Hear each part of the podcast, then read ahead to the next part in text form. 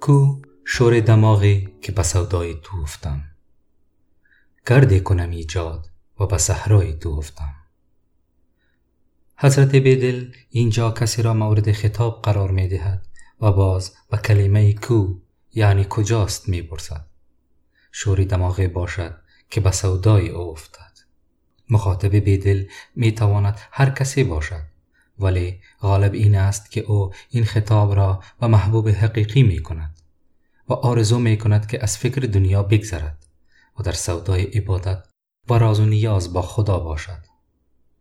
این کار شور دماغ و شعف قلب می خواهد که انسان بتواند از منفعت مادی و زودگذر طبیعی بگذرد و به عبادت خدا بپردازد. در مصرع دوم همان خواهش است اما برنگ دیگر. به دل می خواهد در زندگی از خود بگذرد و گرد تبدیل شود و به اصطلاح تصوف فنا گردد و در صحرای عبادت و تحقق راه پیش گیرد. مراد از ایجاد گم کردن و ناپدید کردن خود از عرض وجود و به خود پرداختن است.